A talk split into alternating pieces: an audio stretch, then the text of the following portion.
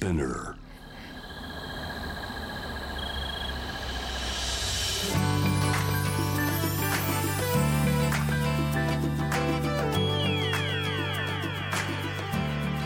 ENEOS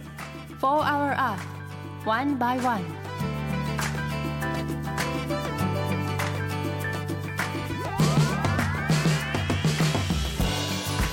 エネオス4 Hour Earth 1 by 1ナビゲーターの堀田茜です毎週この時間は素敵なゲストをお招きし話題の SDGs について皆さんと一緒に学んでいく時間です。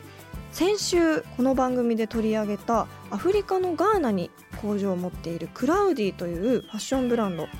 なんですけどあの先日ですね私東京渋谷の宮下パークでそのクラウディのお店を実際に見かけましてすごくカラフルで色鮮やかな商品がたくさん並んでいてもう通っただけですぐパッと目につくような素敵なお店だなと思って見たらあクラウディだと思って実際に商品を手に取って見てみたんですけど本当にこう一つ一つの商品が時間をかけて作られるってあの社長の堂谷さんがおっしゃっていたようにすごく一つ一つのアイテムがしっかりしていてなんか愛を感じたんですよね。今私も実際手元にそのクラウディの商品持ってるんですけど色彩もすごく綺麗で持っていたらどこのって聞かれそうなくらいなんかファッション性も高いですしこれがこう SDGs の目標の貧困をなくそうっていうところにつながっていく商品でそしてこう買うだけでそのアフリカの本当に遠いところの人にの助けになるんだったらすごく自分も社会も世界もハッピーにできるなと思ってこう改めていいブランドを見つけて幸せだなと思いました。ということで本日も SDGs 学んでいきたいと思います。そんな地球の未来を考えるこの番組はエネオスの提供でお送りします。エネオスもアジアを代表するエネルギー企業として安定的なエネルギーの供給や低炭素循環型社会への貢献のため地球に優しい新時代のエネルギーに挑戦する事業活動を通して SDGs で目指す持続可能な社会の実現に貢献しています。かなりいろいろな活動をしているようなのでそのあたりも番組で紹介していきたいと思います。そしてこの番組は JWAVE をキーステーションに FM ノースウェーブ ZIPFM FM802 クロス FM JFL5 曲をネットしてお送りします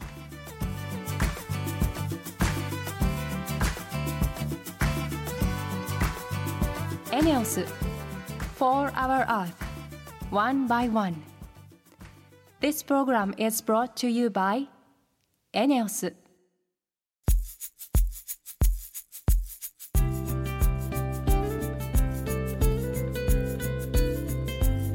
エネオス4 Hour Earth 1 by 1本日のトークテーマは SDGs の目標3すべての人に健康と福祉をです。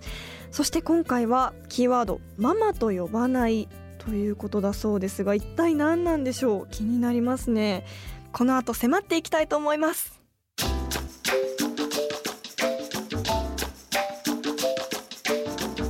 エネオス4 Hour Earth One by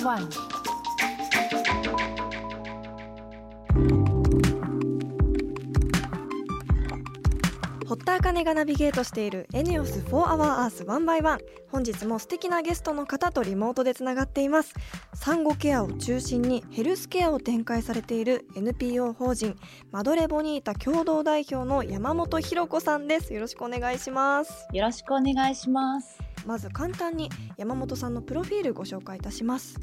自身の産後体験をもとに産後ケアの必要性を感じ NPO 法人マドレボニータと出会い2010年に自身も産後セルフケアインストラクターに。そして昨年12月より NPO 法人マドレボニータの共同代表理事長に就任されました。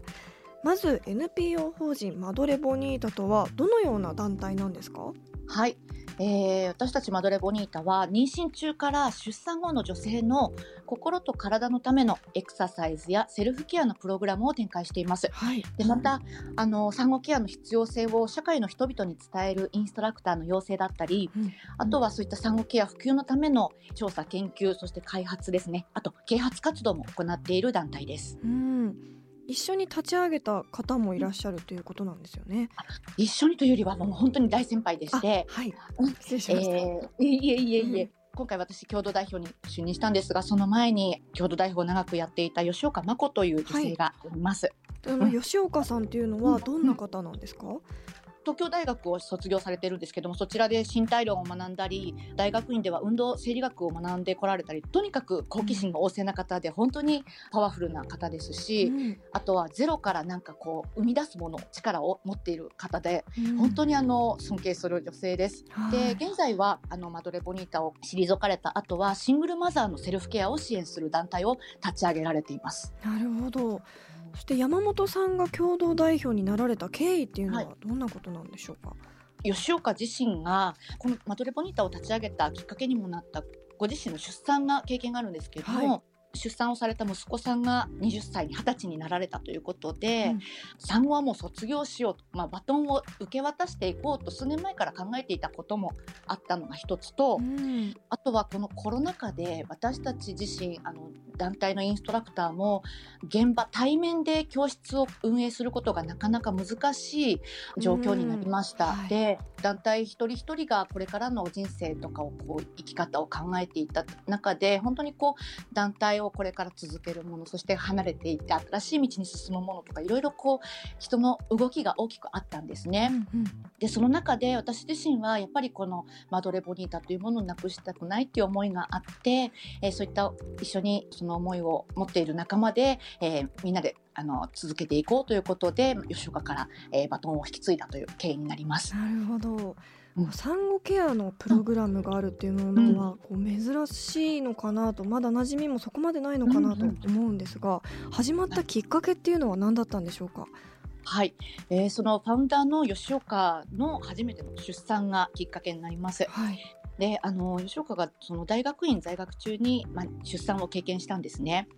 でそこでいざ出産をしてみたら母親たちの健康状態の過酷さだったりとか、その回復するためのサポート体制がないってことを知って、はい、彼女自身の経験とその大学や大学院で学んできた運動知識をもとに産後ヘルスケアプログラムを独自に開発しました。でそれが、えーと、98年ですね。うんでそこからまあ教室を個人でやり始めてだんだんだんだんその私も一緒にやりたいっていう人たちが増えてきて、うん、そして2008年にはもうちょっと活動をより公共性の高い事業にするべく NPO 法人になったという。そして NPO 法人マドレ・ボニータというその法人名にはどんな思いがあるんでしょうか、あのスペイン語で美しい母っていう意味なんですね。それであのまあでもこの美しいっていう言葉もあのまあ表面的な美しさではなくって、うん、あのやっぱり出産するとまあ幸せなこうことばっかりじゃなくてやっぱりこう自分の本当にこう不甲斐ない部分だったり、うん、すごくドロドロしたちょっとねこう今までは見えてこなかったドロドロしたところが見えちゃうこともあるんですよね。はいうん、本当にそこに向き合っていこうとする本当に清濁合わせ持った美しさを備えた女性という意味があります。なるほど。私も出産の経験はないですけどやっぱり産後の大変さとかいうのはいろんな人から聞くのですごく頼りがいのある素敵な名前だなと思いました。ありがとうございます。今では産後ケアのプログラムをいろいろされているということなんですがそもそも産後ケアをしないとどんなリスクがあるんですか？はい、しっかり丁寧にねケアしていかないと私たちマドレボニータでは3つの危機があると言ってるんですね。3つの危機はい。でまず1つ目が、えー、母体の危機です、うん、でこれは何かというと、まあ、産後うつという言葉今たくさんね聞かれるようになったと思うんですけども、はい、10人に1人が産後うつになると言われていますし私たちマドレボニータ独自の研究では、えー、10人に1人どころではなくてですね10人に8人が、えーまあ、あの産後打つまでにはならなかったけれども、うん、あの病院、まあ、要は病院には行ってないけれども、はい、あれは産後うつだったと思うとか一歩手前だったとかそういったデータもあるくらいです。で、これが1つ目ですね。はい、で2つ目が乳児の危機といって、はい、これもまた最近ね本当によく聞くんですけど赤ちゃんの虐待死が今すごく多いですね。で、えーとこう全体の虐待死でも43%が0歳児というデータがあるんですね。もう本当半数近くですよね。でしかもその、えーと、虐待の加害者の6割が実の母親というデータがあるんです。えー、これが2つ目ですね。うん、そして3つ目が夫婦の危機というのがあって、はい、これもまた衝撃的なデータがあるんですけれども、うん、あの全体の離婚するカップルのうち34%が産後2年以内に離婚するというデータでここは一番多いんですね。そうなんですか。34%も。そうそうなんですよ。やっぱり結婚をしてこの人の子供を産みたいと思って結婚して幸せになると思ったのに、出産をした途端にもう縁を切りたいと思ってしまう、うそしてやっぱり産後ね2年って一番手もかかる。赤ちゃんも一番ね本当に可愛い時期なのにその時期に大変な時期なのに、うん、いろんな手続きを経てまで関係を解消してしまいたいと思ってしまう人がこんなにもいるっていうのは本当に大変ですよね。なるほど。うん。そのようなリスクを解決することで、これから目標3に貢献していくという話になっていくと思うんですが産後ケアプログラムではどんなことをされてるんですか、はい、はい、私たちのプログラムはえー、3本柱の内容で構成されています。はい、えー、1つ目が運動です。うん。そして2つ目が対話の時間ということで赤ちゃんのを主語にして話すのではなく母にだった私自身を主語にして対話をする時間。そして3つ目が、えー、セルフケアということで、まあ、教室に通わなくなってからでも自分で自分の体をケアする方法をお伝えしているという内容で、1週間に1回かける4週間のワンクールの教室をやっています。うん。で、えーと、これまでは実際に対面でお教室に来ていただいてバランスボールを使った有酸素運動を使った教室をやってきたんですけども、はい、昨年のこのねコロナ禍からはその実際に対面で教室を運営することが難しくなってしまったので、えー、オンラインに切り替えたプログラムを作りまして、うんえー、バランスボールではなくストレッチを、に切り替えて、同じく3本柱の教室をやっています。えー、なるほどその受講者の方々に対して何か気をつけてることはあるんですか、うん、出産すると本当にもうあらゆるコミュニティでもうママと呼ばれることがすごく多くなるんですよね。そうですよねうん、本当に。で周りから呼ばれるだけじゃなくて自分もママと呼んでしまう。確かに、はい、うん、そうすると本当にその人その一人一人に実はいろんなバックボーンがあったりいろんなアイデンティティがあったりするのに、うん、ママ一色になってしまう。アイデンティティ一色になってしまう。なので、えー、私たちの教室では、ママとは呼ばないということをすごく大事にしていて、必ずお名前とかと呼ばれたいニックネームなんかもあの途中から聞くんですけれども、はい、こういった名前でお呼びすることも徹底しています。うんなるほど。やっぱそれぞれのアイデンティティがありますもんね、うん、それをこうママとかそういう肩書きで呼ばれちゃうと確かにこう、うん、なんか生きづらくなっていっちゃう気持ちは少し分かった気がしました、うん、では最後にマドレボニータの今後の目標についてお聞かせください。はい、はい、産後ケアが贅沢なものとしてではなくて当たり前のものとして取り組む人を増やしたいというのが一つあります。うん、でもう一つはですねやっぱりこう出産をしても本当にこう女性も男性もですねあと大人も子供も本当にその人の持つ力を最大限に発揮できるようなそしてその人らしく生きられるような社会を作っていけたらなというふうに思っています。うん、はい。これから日本でも社会全体で産後ケアっていうものがもっと広まっていくといいですよね。うんそうですね。本日のゲストは NPO 法人マドレボニータ共同代表山本博子さんでした。ありがとうございました。ありがとうございました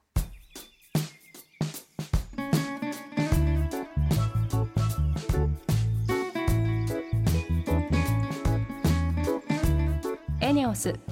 For Our Earth One by One.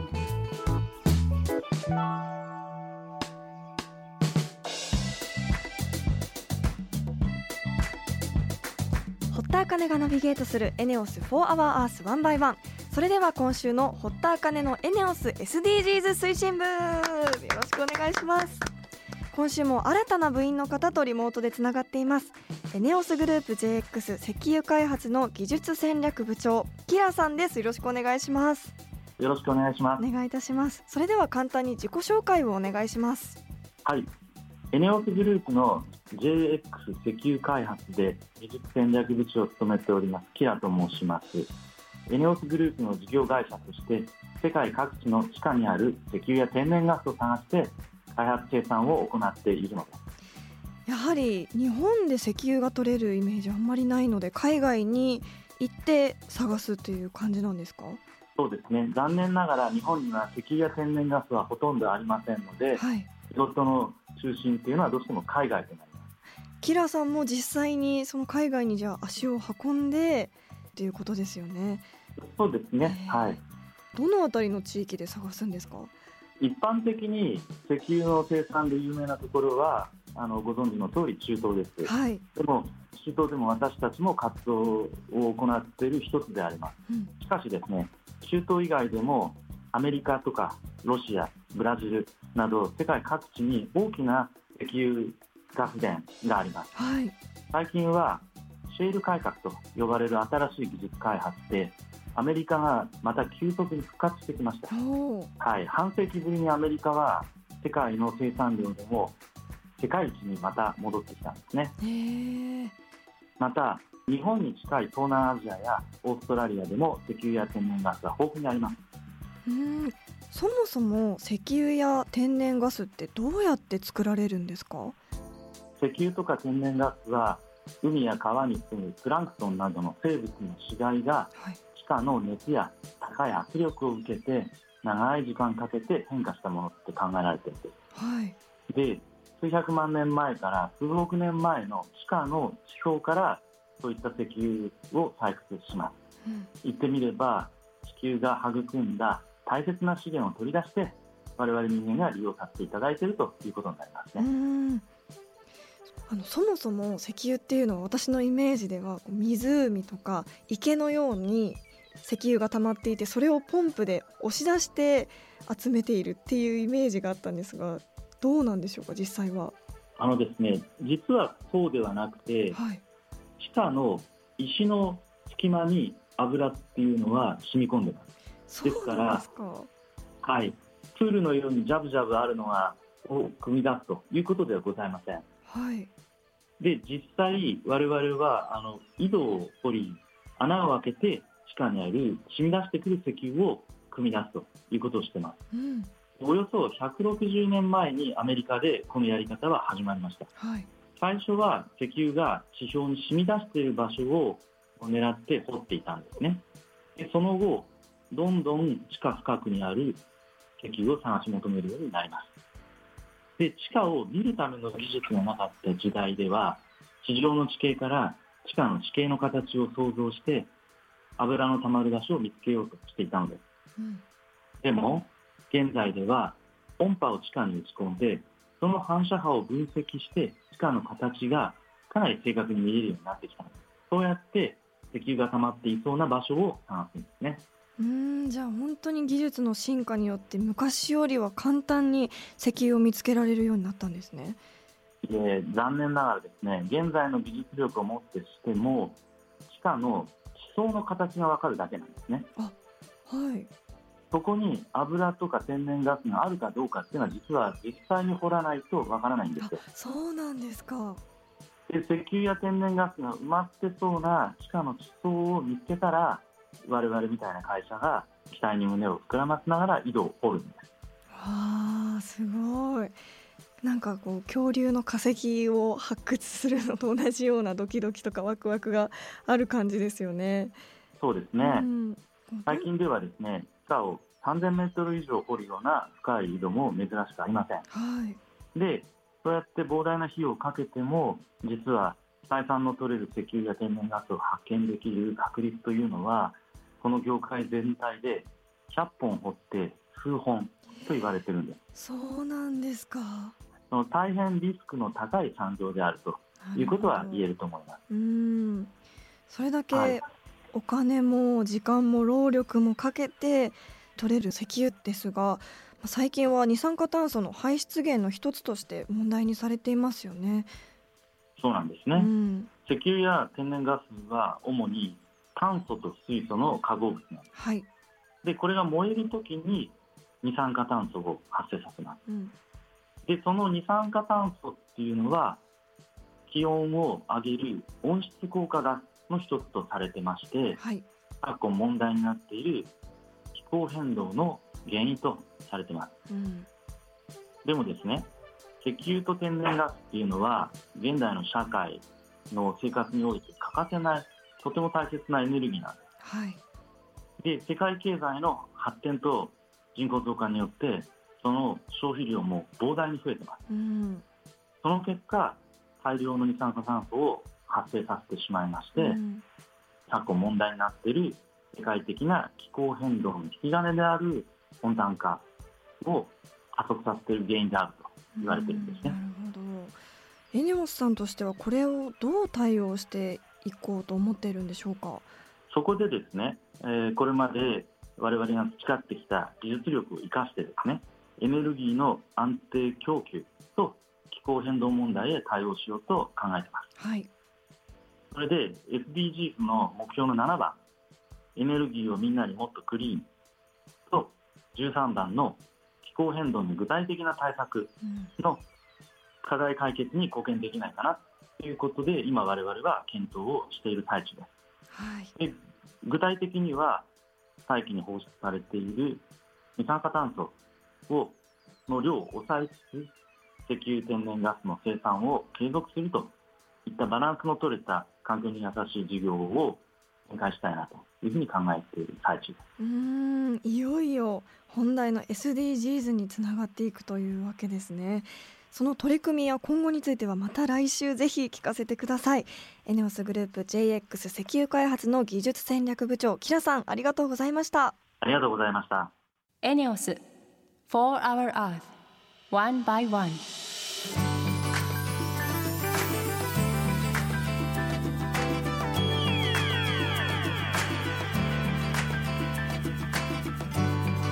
エネオス4 Hour Earth One by One. そろそろエンディングのお時間です。ここで私からのお仕事の活動報告です。ドラマ西荻窪三つ星洋酒堂5話のゲストで出演させていただいています、えーカクテルだったり缶詰の面白いお料理を出す西荻窪にある三つ星洋酒堂というお店が舞台に繰り広げられる人間ドラマなんですがすごく、リアリティのあるヒューマンドラマで私も楽しく演じさせていただきました。放送日時などはホームページを確認してみてください。来週のテーマは目標8働きがいも経済成長もです。リスナーの皆さん聞きたいことがあればぜひメールしてください。そして番組ツイッターもあります。ぜひ番組名を検索して「4HourEarth」の頭文字「ハッシュタグ #FOE813」をつけてどんどんつぶやいてください。それではまた来週のこの時間にお会いしましょう。ここまでのお相手は堀田茜でした。